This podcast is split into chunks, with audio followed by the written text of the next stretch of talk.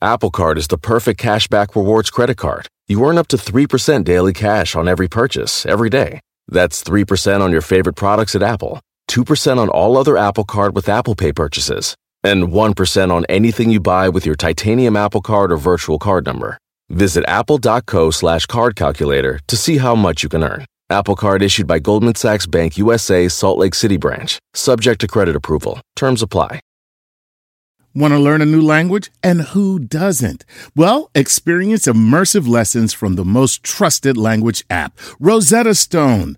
You know you keep telling yourself you want to learn a new language. The true accent feature even gives feedback on your pronunciation, so you can speak the language like a native. Find lessons as short as 10 minutes, making it easy for you to learn anytime, anywhere. Don't put off learning that language. There's no better time than right now to get started. For a very limited time, Star Talk Radio listeners can get Rosetta Stone's lifetime membership for 50% off. That's 50% off unlimited access to 25 language courses for the rest of your life. Redeem your 50% off at rosettastone.com/StarTalk today. Welcome to Star Talk, your place in the universe where science and pop culture collide. Star Talk begins right now. This is Star Talk. We're doing a Cosmic Queries edition, and you know what that means. I got Chuck Nice as my co-host. That's Chuck. Right, sir. What's happening? All right. What's going? So this one, again, every now and then, there's the bottom of the barrel. Oh, wow. We pull out of the barrel all those that were solicited topically, but then a few fall through the cracks, and others just come in randomly. And so this is just some random. It's like a potpourri. Yes. I think in the past we might have called it a galactic gumbo.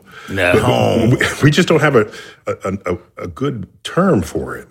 How about that? We'll call this one Cosmic Cauldron. Cosmic Cauldron. Ooh. Yes. Okay, let's try that. A little juxtaposition, tongue-in-cheek, a little witchcraft reference with science. And the alliteration to boot. All right, so what do you have? I assume you have a Patreon question up front. As always, we start with the Patreon patrons because they give us money. Let's do this. So, this is Davis Hemsath from Patreon. He says, is there a hypothesis for the interaction of dark matter and a black hole? So, it's just because dark matter is dark and black hole is black, don't mean all the black and the dark got to vote together. As far as we know, they are completely separate and distinct, as far as we know. And that actually, I'm not even saying very much there because we don't know what comprises dark matter. And as I've said many times, it'd be better termed dark gravity. It's something giving us gravity, and we don't know what it is. Black holes give us gravity, but we know what a black hole is. So there's no obvious connection between the two. At all. Wow. Not only theoretically, but observationally as well. So I got nothing for you there. There doesn't seem to be anything there. There doesn't seem to be a there there. You're not in the dark matter there, right? Not in the dark matter there. And if you want to find out what's in the black hole, you can go check it out and let me know. Go ahead. Julia Lyshik. Joe Jelicic from Patreon says this, I have an essay question for you guys. An essay question? That means it's compare and contrast. Yeah, that's it's one of those there you go. College essay questions. College essay questions.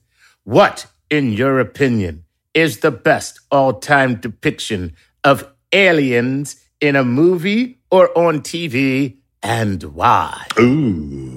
Love me that. Okay, so... That's so cool. I've got the answer. 1958. Wait a minute. With all the CGI that we have available right now... That's the problem. Back to 1958?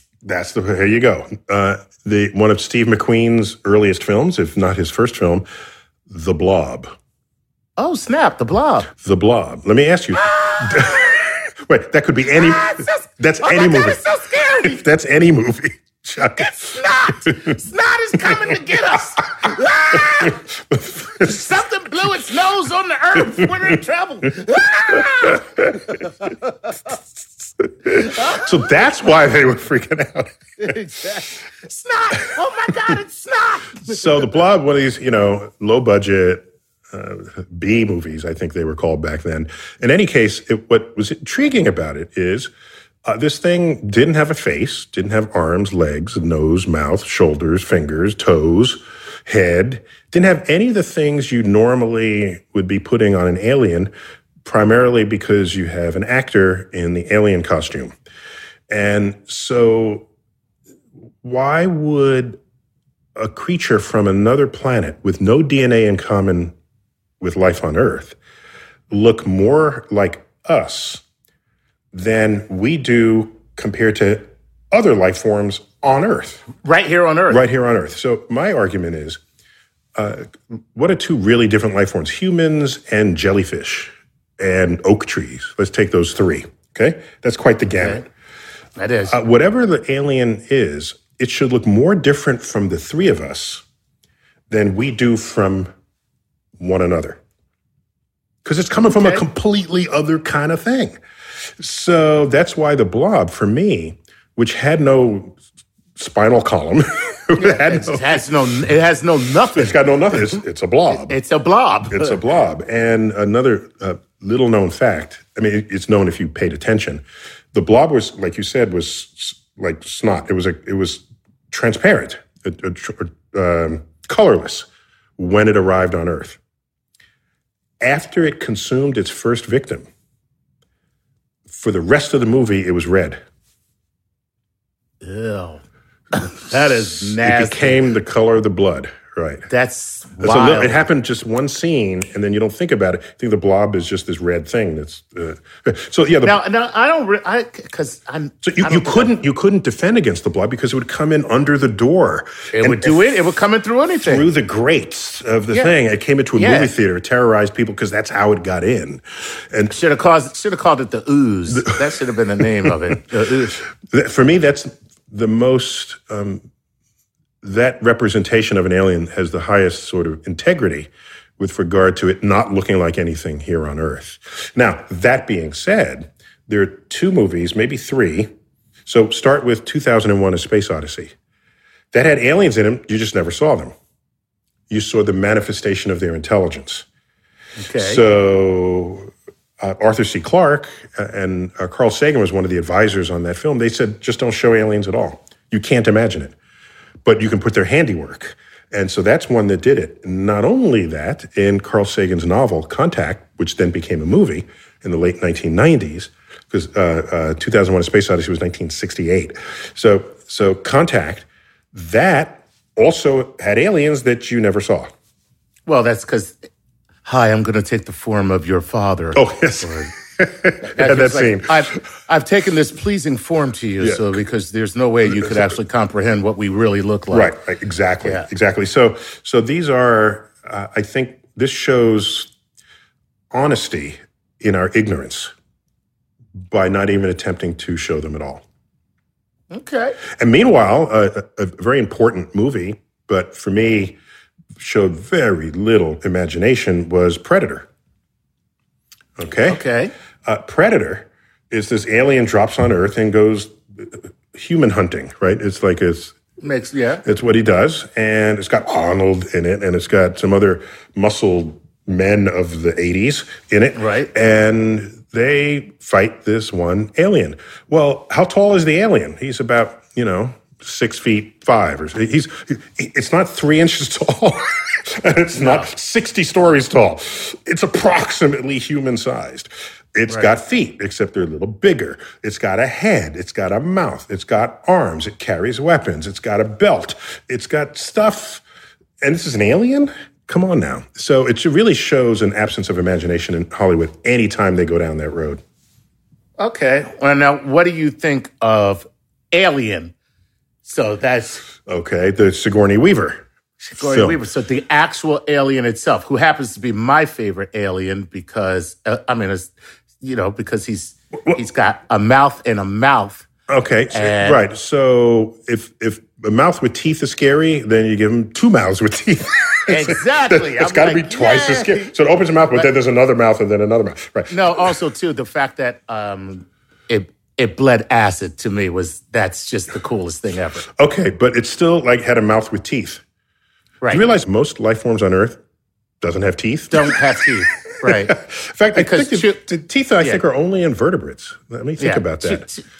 You got to eat something. You got to chew. It's not only... Well, worms eat things, but they don't have teeth. Well, they absorb. They have a mouth, but yeah. Okay. So, a lot of things. Whales that don't have teeth, that have baleen instead of teeth. Right. It filters through. Right. So I'm just saying, this concept that you're going to make an alien and it has teeth. Because teeth are scary. I don't have a problem with that. Just don't try to convince me that this is something from another planet. Could you imagine if the alien tried to gum you to death? Come on. That's funny. If a lion came running after you and it roared and it had no teeth in its mouth. Right, exactly. How you doing? Right, it's wearing slippers and a robe. Yeah. So, all right. Well, you know what? I got to say, you make a very cogent argument for the blob that I never considered. Mm-hmm. And, I'm going to say, here's how you've changed my perspective on this. I always thought that the blob was a lack of imagination. Really? Oh. Yes. I always thought of it as, so you guys you couldn't think of a good monster, so you just made it into a blob. But the way you explain it, and I'm wondering if they actually were as thoughtful as you, because if so, then it's brilliant. Okay. I'm sure they'll take it. They'll take it, I'm sure. Yeah, if not, they're lucky that you came along. Well, it was preordained because, in fact, that was my birth year. So the movie and I are the same age. Okay, right on. Okay, cool. All right, here we go. Let's go to Ryan Espinoza from Facebook. And Ryan, a little all over the place, but I'm going to give it to you right now. He says, if the universe is technically finite, how about the multiverse? And the reason why I say a little all over the place is, first of all, is there a multiverse? Because he has made that a fact, which is not necessarily in evidence. So what are your thoughts, first of all, on a multiverse? Now, secondly, after your thoughts on the multiverse, if this universe is indeed finite, would that multiverse also be finite? That's the question. Yes. My answer. I altered his question. You summarized the question. I summarized it. So the answer is... we got to take a break. When we come back in the next segment, we'll get the latest on the multiverse on Star Talk Cosmic Queries. Right. Cosmic Cauldron Edition. Cosmic Cauldron Edition. We'll be right back.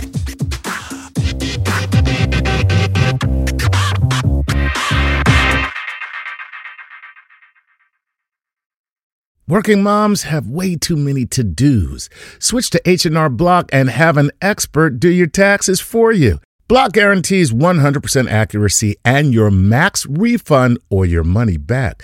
And with their no surprise guarantee, you'll always know the price of your tax prep before you begin. You can even meet with a tax pro in a Block office or online from home. So take a breath, moms. This tax season, it's better with Block. Make an appointment at hrblock.com. All tax situations are different. Not everyone gets a refund. Limitations apply. Description of benefits and details at hrblock.com/guarantees. You know what shouldn't feel like rocket science? Planning a vacation your whole crew will love. With Carnival Cruise Line, it's all up to you. You can kick back or dive right into the fun. Paddleboard in the crystal clear waters of one of Carnival's exclusive destinations, Half Moon Cay in the Bahamas. Take an ATV ride through the jungle or just relax on white sandy Caribbean beaches.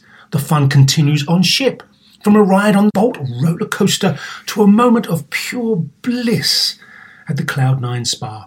Kick off the evening with a craft cocktail at any of Carnival's dazzling bars and lounges and take your pick of restaurants from surf and turf to family-style Italian. Then settle in for an evening of live entertainment. Whatever your vibe is, you'll come home with plenty of stories to tell. So pack those bags, be sure to leave room for a few unforgettable memories because no one does fun like Carnival. Book your dream vacation at carnival.com. Ships registry, the Bahamas and Panama.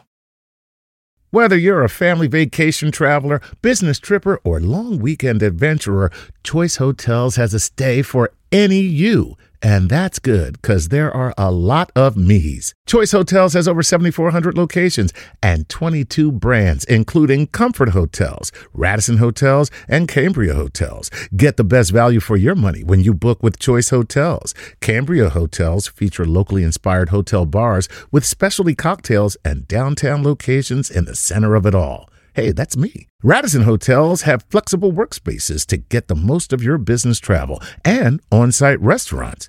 That's me too. And at Comfort Hotels, you'll enjoy free hot breakfast with fresh waffles, great pools for the entire family, and spacious rooms. Hey, that's me too. I guess I'm just going to have to stay at all of them. Choice Hotels has a stay for any you. Book direct at choicehotels.com, where travel comes true.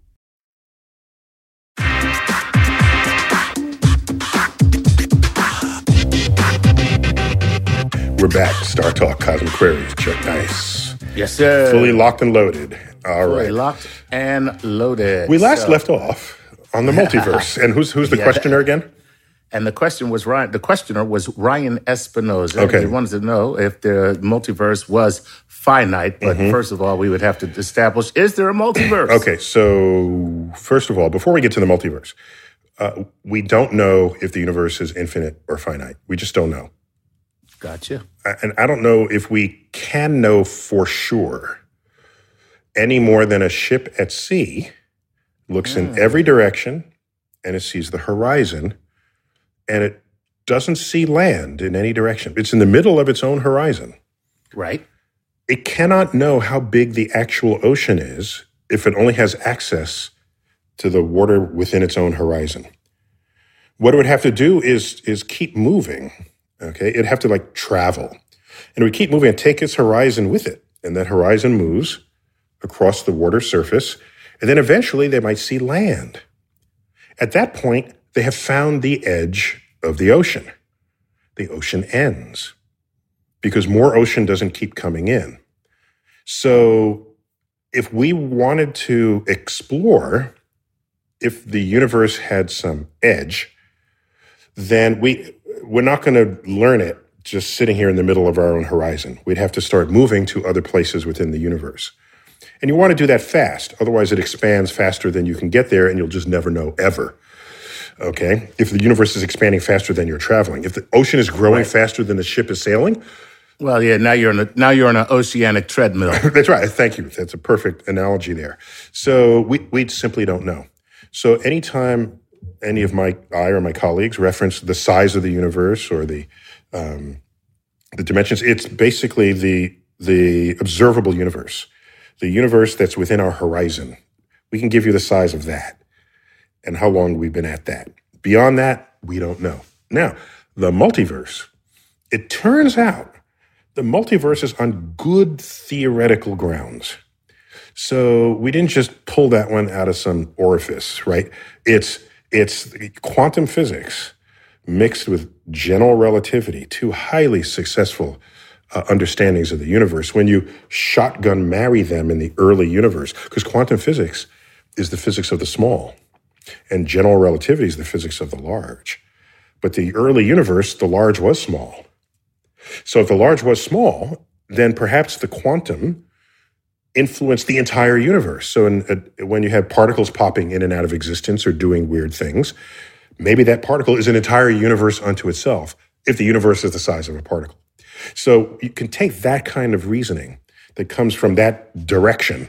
And in doing so, you can conclude that maybe we are not alone, that our universe is not alone in a multiverse, possibly an infinite number of universes to reckon. So By the way, depending on what level multiverse we're talking about, the universe can just have different configurations of atoms and energy, or even the same configuration. Now, Chuck, you have a goatee in this universe. That means you're the evil Chuck. Right, exactly. There's another universe where there's a clean-shaven Chuck. That's right. The good Chuck. Yeah, I think he's faking it.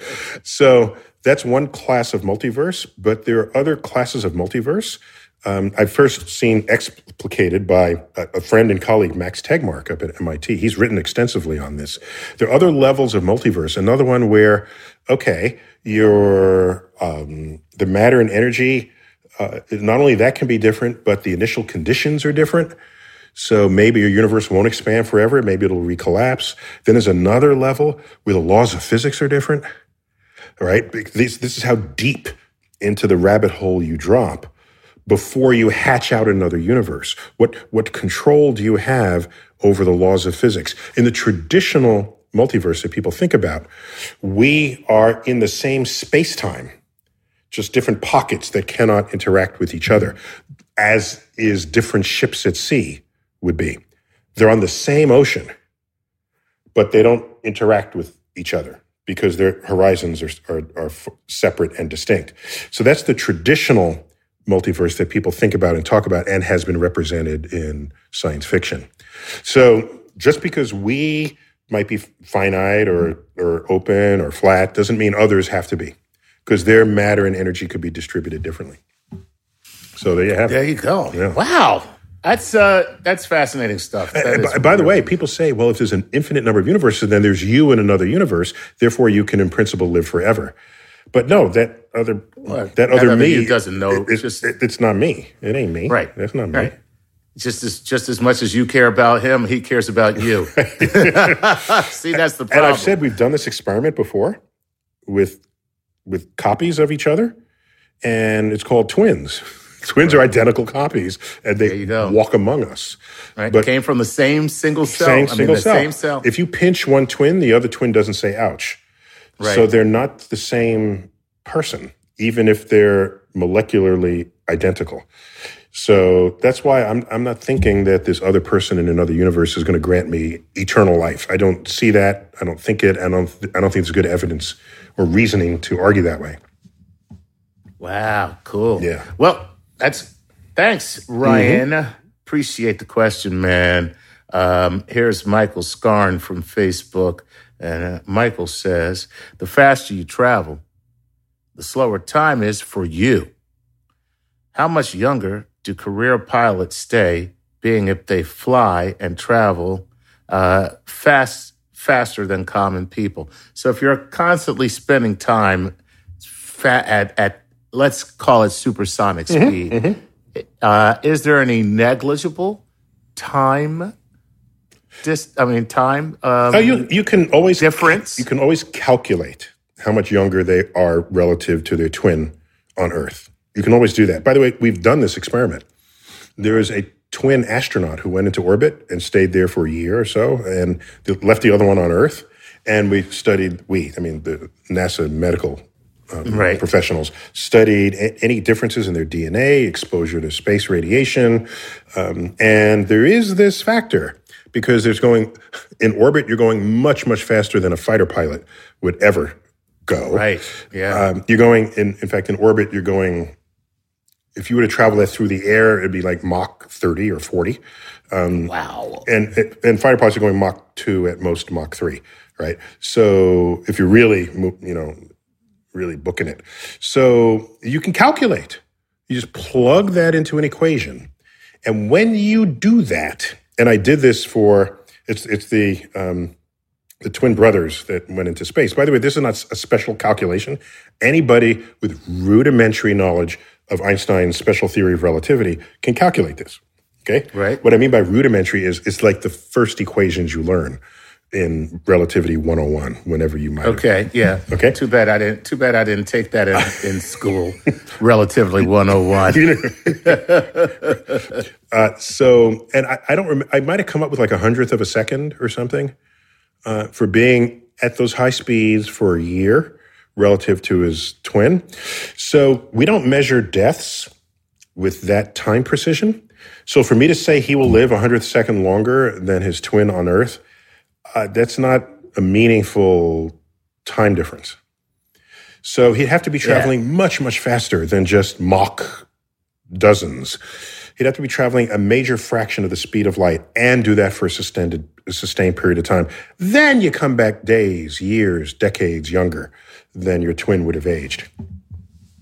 That'd be cool. See. Yeah, so fighter pilots, forget about it. Right. Forget about it.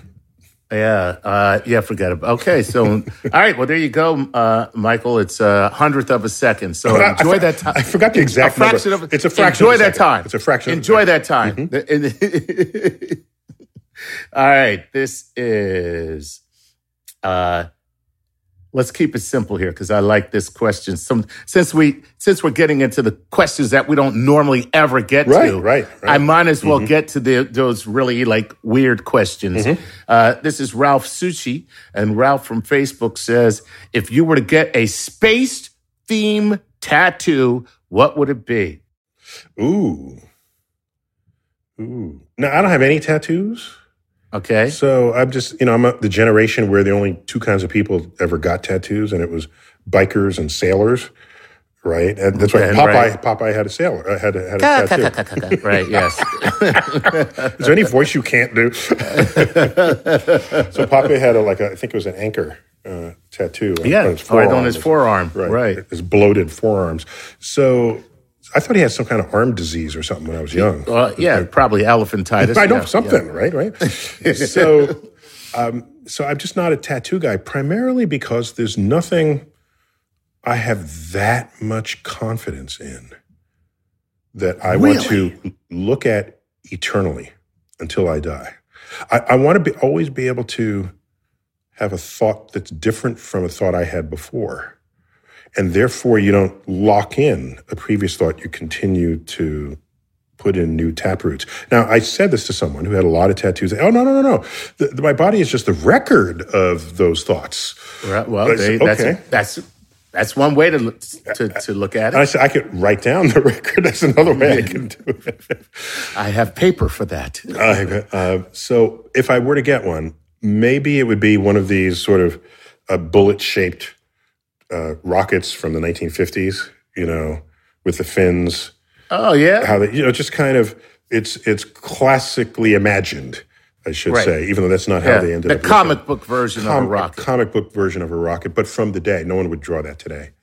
And just because it comes from a time when we had very high hopes and expectations that our energy and investments would continue into space. And be sustained in ways that we have not lived up. So that would be that's how I would think about it. All right. Actually, kind of a cool tattoo. All right, I'll give you that. I thought you were going to be like, Saturn or something like that. No. I can look at pictures of Saturn, which will look better than any tattoo that would ever end up on my skin. This is true. Yeah. Yeah, okay. Mm-hmm. All right, let's go to... Okay, keeping with this same theme, the stuff we never ask, okay? This is Migu31 on Instagram. If you can time travel, what's the one place you'll go and the one person you'll see? So I assume they mean backwards time travel. Okay, so there's an old joke about that, all right? Oh, yeah. So consider the two facts. If backward time travel were possible... Mm-hmm. Wouldn't we have met such a person by now? If backward time travel were possible, wouldn't we have met such a person by now? What person? A backwards time traveler. Oh, yeah. Yeah, they should have come here to us. They should have shown up. But wait, but the whole the prime directive of time travel. Go on. Is that you're Captain Kirk. You're not allowed to upset the timeline in any way, and you're not allowed to tell anybody you're time traveling. Oh, that's how they hide among us. Right, yeah. Oh, forgot about that. Well, okay, so one of my favorite, was it during the Science March on Washington, shortly after Trump was elected president, there was a science march just in praise of science. And one of the placards said, they started a chant, "What do we want? A time machine. When do we want it? It doesn't matter." Right. Yeah, I like that. Isn't that good? That's good. Yeah, it doesn't matter. It doesn't matter. Whenever you get it, we'll move back to whenever we want. Yeah, exactly. Right. So if I could move back in time, I would go back and have a conversation with Isaac Newton. Okay, so now that we know that, and he lived. You know, I have to go back to late 1600s. The year 1700 would work. He had already discovered his laws of optics, gravity, and calculus, and laws of optics are still getting assembled. He discovered them, but he hadn't published it yet. And I'd bring some of our problems to him. But okay, so this is fascinating to me right now, all right? What? I don't know how much time we got, but I got to jump into this for a second. What? So here you are. You're back, 1700, talking to Isaac Newton. Mm-hmm. Now, you know everything that he's already done. Yes, isn't that interesting? Yes. But he doesn't. Yes. You also know things that he would find wondrous. Yes. How do you have a conversation? What do you talk about? When we come back. You might end up screwing everything up. When we come back, details of my conversation with Isaac Newton that I may or may not have already had. Star Talk.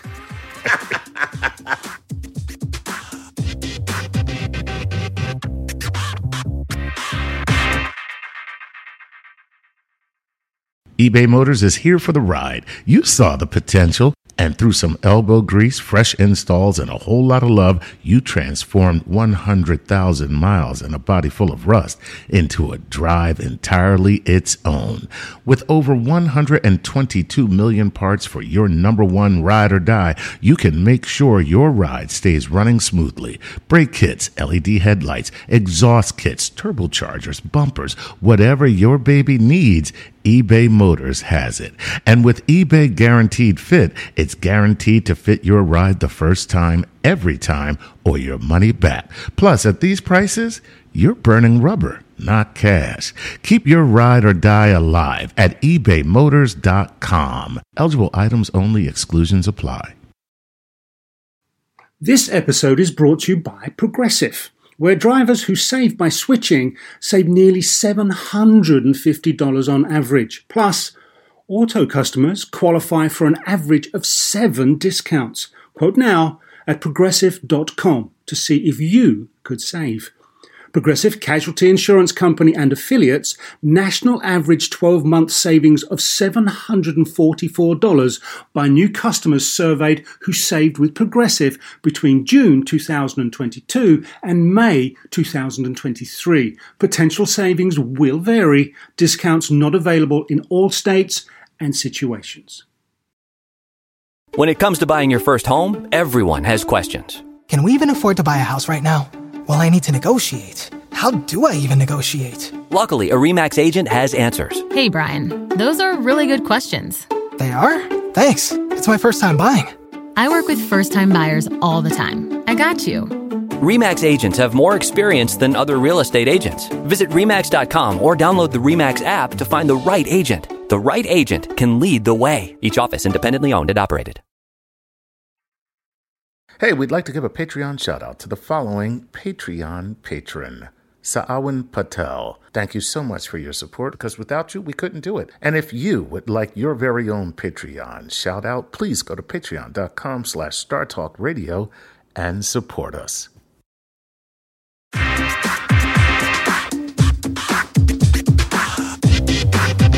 We're back.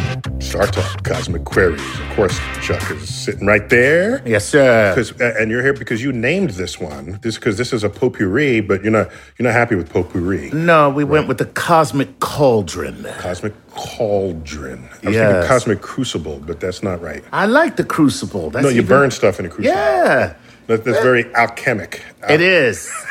Yes, exactly. We have the alchemy, the cosmic alchemy. We're putting this stuff in the crucible and burning away the bad and leaving only what we need. So we left off with the question about who would I meet or what would I witness if I could go back in time? Right. And definitely I'm going to meet Isaac Newton. Okay. Year 1700 is as good as any in his middle years. But you posed an interesting point. Right. Like there's stuff that I know because I'm trained in physics that he's already discovered. That's right. But then there's stuff I know that he hasn't figured out yet. Right. And he will figure it out. Okay. This is everything. You could screw it all up. Just disturb the space-time continuum. Yes, it reminds me of one of my favorite episodes of The Simpsons, which has been on TV for so long. Okay. It really does. Homer Simpson somehow turns a toaster into a time machine. Oh. And every time he goes back in time and comes back, there's something different because he keeps disturbing the continuum. Oh, and he disrupts the flow of time. Right. Correct. Okay. Wow. So, and one time all he did was step on a bug, and then he comes back and everybody's a lizard person. I gotta find that episode. It's very funny. And then he comes back and everything looks the same, except it's super boring or something like that. And he's like, oh, I got to get out of here. And he goes, and right after he leaves, it starts raining donuts. Okay. So that toaster is actually access to the multiverse. That's yes, really exactly. That's what there. It is, yes. So here's an interesting issue. Uh-huh. It's a time travel issue. And it has to do with what are called gin particles. In this particular example, it would be a gin concept. So a gin particle, it's J-I-N is how you... It is something that was never created nor destroyed. It just exists. Nice. Okay, so in the more classic example, let's go to Back to the Future. Okay? In Back to the Future, Marty, at the school prom, gets a hold of the guitar. And then he starts imitating Chuck Berry. Okay? But Marion Berry is the band leader, Chuck Berry's brother. Marion Berry hears this tune and say, Chuck, here's the tune you've always been trying to figure out what would work. And he puts the phone up to the thing and he hears Johnny Marty. Be good. It's Johnny. Okay. And so now if we follow that through, what we are led to believe is that Chuck Berry got his most brilliant song from a white man. Yeah, exactly. No. From Michael J. Fox. No, but what happens is, so if he does actually get it from Michael J. Fox, and he then influences Michael J. Fox in the future, then the song only exists in this loop. It was never written by anybody. Right. Do you see what I'm saying? No, yeah. That's the only way it could exist, is that it was never written by anybody. It was never written because Marty plays it because he heard it sung by Chuck Berry. Chuck Berry hears it for the first time through his brothers putting the phone out on the thing, and then Chuck Berry includes it in his performance, as well as the duck walk. The duck walk, right. Yeah. So in the case with Isaac Newton, it would be interesting if Newton is on some calculation and he's struggling. I say, hey, have you thought about, have you considered? Right. Hey, Isaac, just carry the two. Carry the two. Just carry the two, Isaac. You forgot to carry the two. You forgot to carry the two. And so there I am helping Isaac. And then, of course, he's remembered for doing it. But I only know it because I read that he had done it. Right. And so, again, that would be something that's closed in a time time loop, basically, that never had a beginning or an end. So it's just an interesting little fact about that. I love that. The gin particle. Nice. Yeah. In that case, it's a gin concept. So, for example, in the movie, the lesser seen movie, but it's a slow romantic, not a rom-com, but what do you call them? If it's just a romantic movie. A romantic movie, okay. It's a romantic movie. It was called Somewhere in Time. A love story, Somewhere in Time. Yeah, it's a love story. It was a love story. And I think I told this at some other occasion. Yeah, you told me, I know. I think where an old woman comes up to the main character, who happens to be Christopher Reeve, who played Superman. Oh, no, we didn't. We never talked about this. And she comes up to him. He's a professor, and she gives him a locket and says, come to me. Oh, no, we never talked about this. And he finds out that she's back in time, like the 1920s or 1930s. And he does research on this and finds out that this woman exists at another time. And he goes to his physics professor and colleague and says, is there any way I can go back in time? So we'll try this and do this. He goes back in time and he brings this locket with him. And he does meet her, and they do fall in love. And as a gift of his love for her, he gives her this locket. Well, he didn't love her that much. That was her locket. He didn't spend a dime on it. Yes, he didn't spend a dime. He gave her her own locket. But whose locket is it? Right. Because that in that case, that's a gin particle where the locket was never created or destroyed. And it doesn't exist before it appeared, and it doesn't exist after. It only exists within that time. It's locked in time between when she gave it to him and when he gave it to her. Interesting. I love it. Yeah. So that you have to just watch out for that. Yeah. So now what do you ask him? What do you say to Newton? I say, please help. You just really ask him everything. Guy. Yeah. The problem is there's a lot we take for granted, not just I, but any of us living in the year in the 21st century, we just take for granted that we understand energy, which was a poorly formulated concept in his day. How'd you get here? So he wouldn't even know what you're talking about. How'd you get it? I took a car. What's a car? Well, it's a horse-drawn carriage without the horse. Well, how did it move? Through chemical energy. Well, what's chemical energy? And he'd be a fast study, but I have to invest a lot of time catching him up on things that we just live with. I don't like this. Here's what I say. Because he's your hero. Yeah. Right? He's the guy that you love. Yeah. He's got a beautiful mind. Yeah. And after you talk to him for an hour, you're going to be like, listen, dumbass. I told you that already. Newton, you dumbass. Right. Yeah. Nah, I don't like this. I don't like it. Okay, that could upset my hero, the hero worship. Right. Yeah, so that's what I would do. All right, there you go. Here we go. What else you got?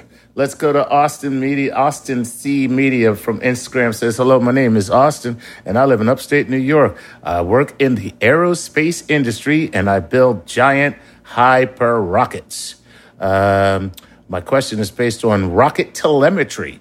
As the Earth rotates due east, as we launch rockets due east, and use the Earth's gravity to help it get into orbit, does the amount of gravity assist come from just the overall mass of the Earth and its speed of rotation, or does the mass of our iron core help with the amount of speed of the rotation in relation to the amount of gravity we feel?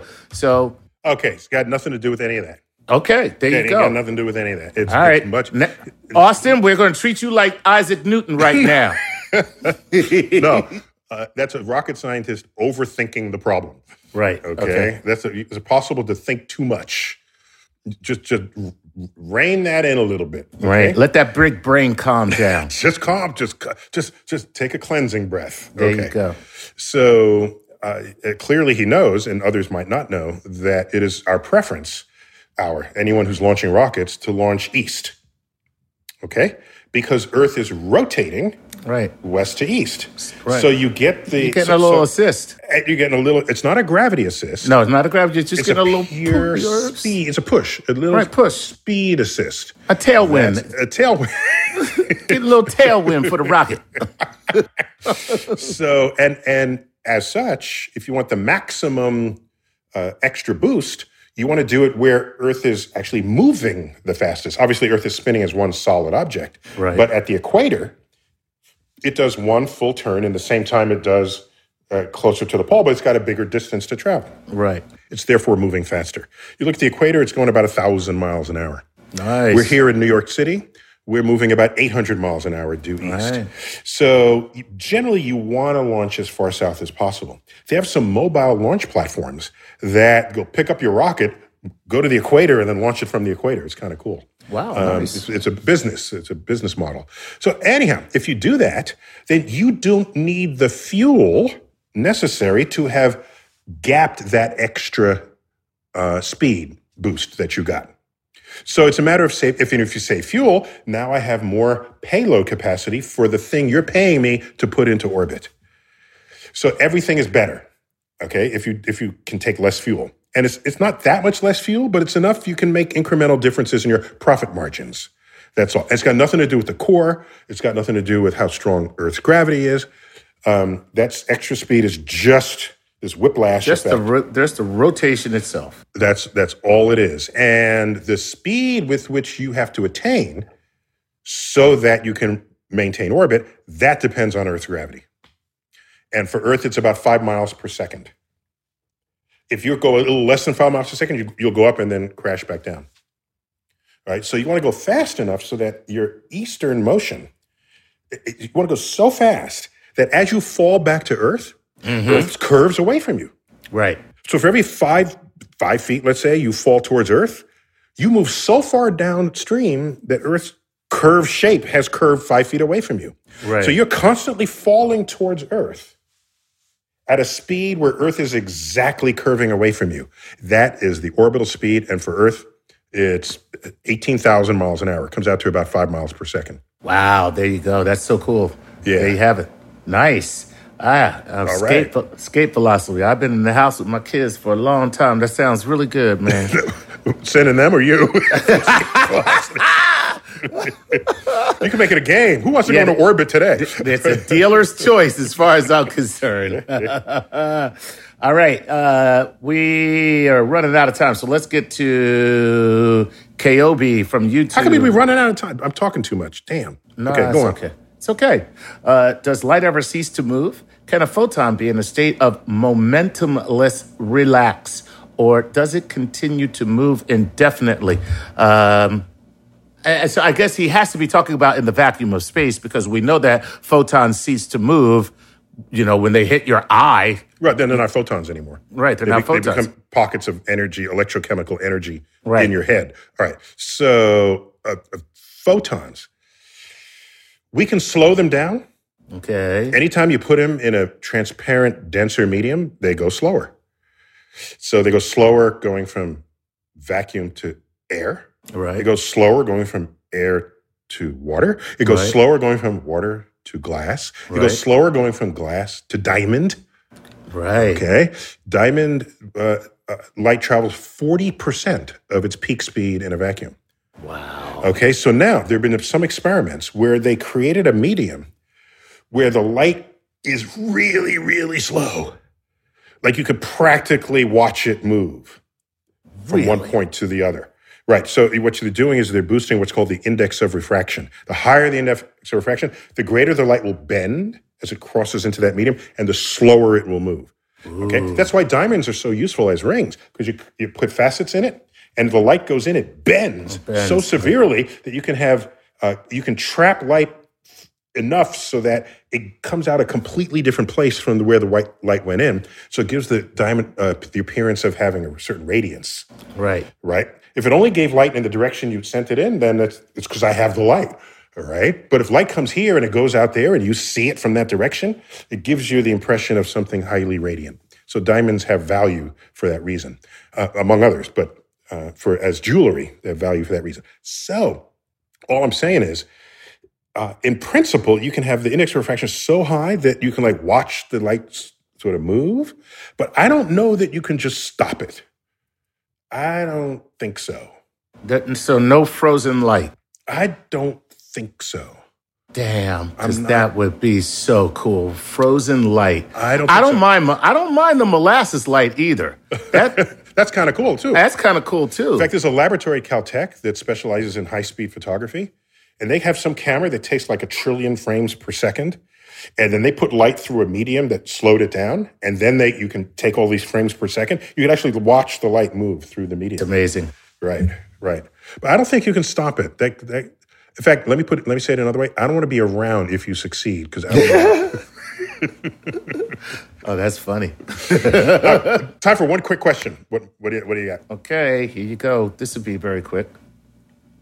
Daniel 220 from YouTube says, if aliens are real, what technology can we suggest that they have? In other words, what technology do you think they would have? Example, like a Dyson sphere.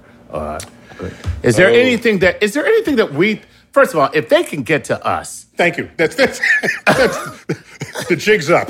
Right.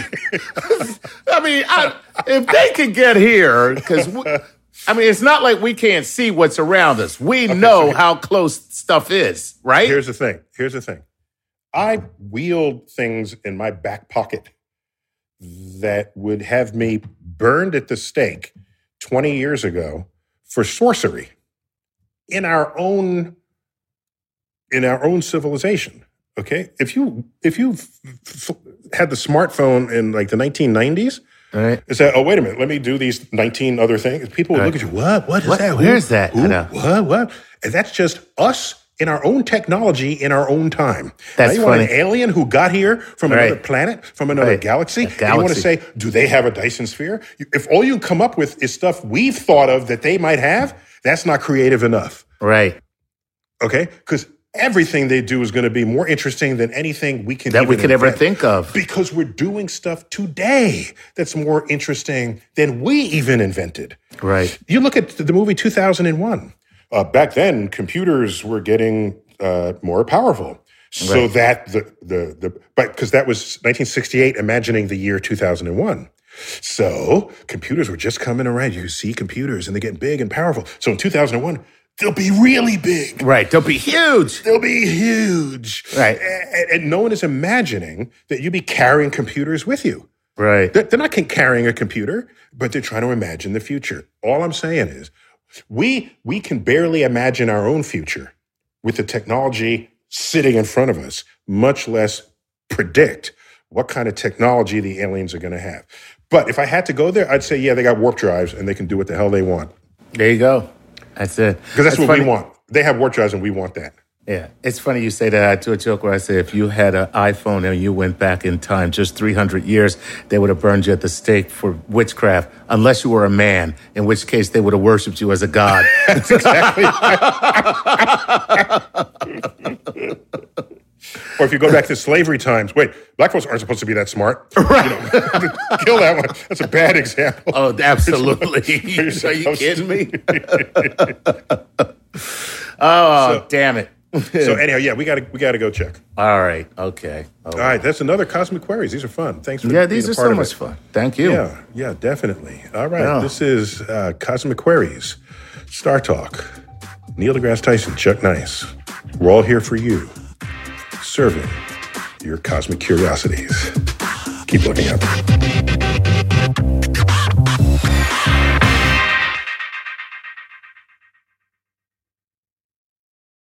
When it comes to listing your home for sale, everyone and their mom has advice. Oh, honey, who's going to want to buy this place? On a cul-de-sac?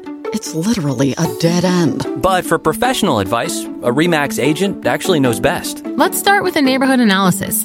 I've been seeing lots of buyers looking to move here. REMAX is the most trusted name in real estate. Visit REMAX.com or download the REMAX app to find the right agent. The right agent can lead the way. Based on 2022 BrandSpark American Trust Study. Each office independently owned and operated.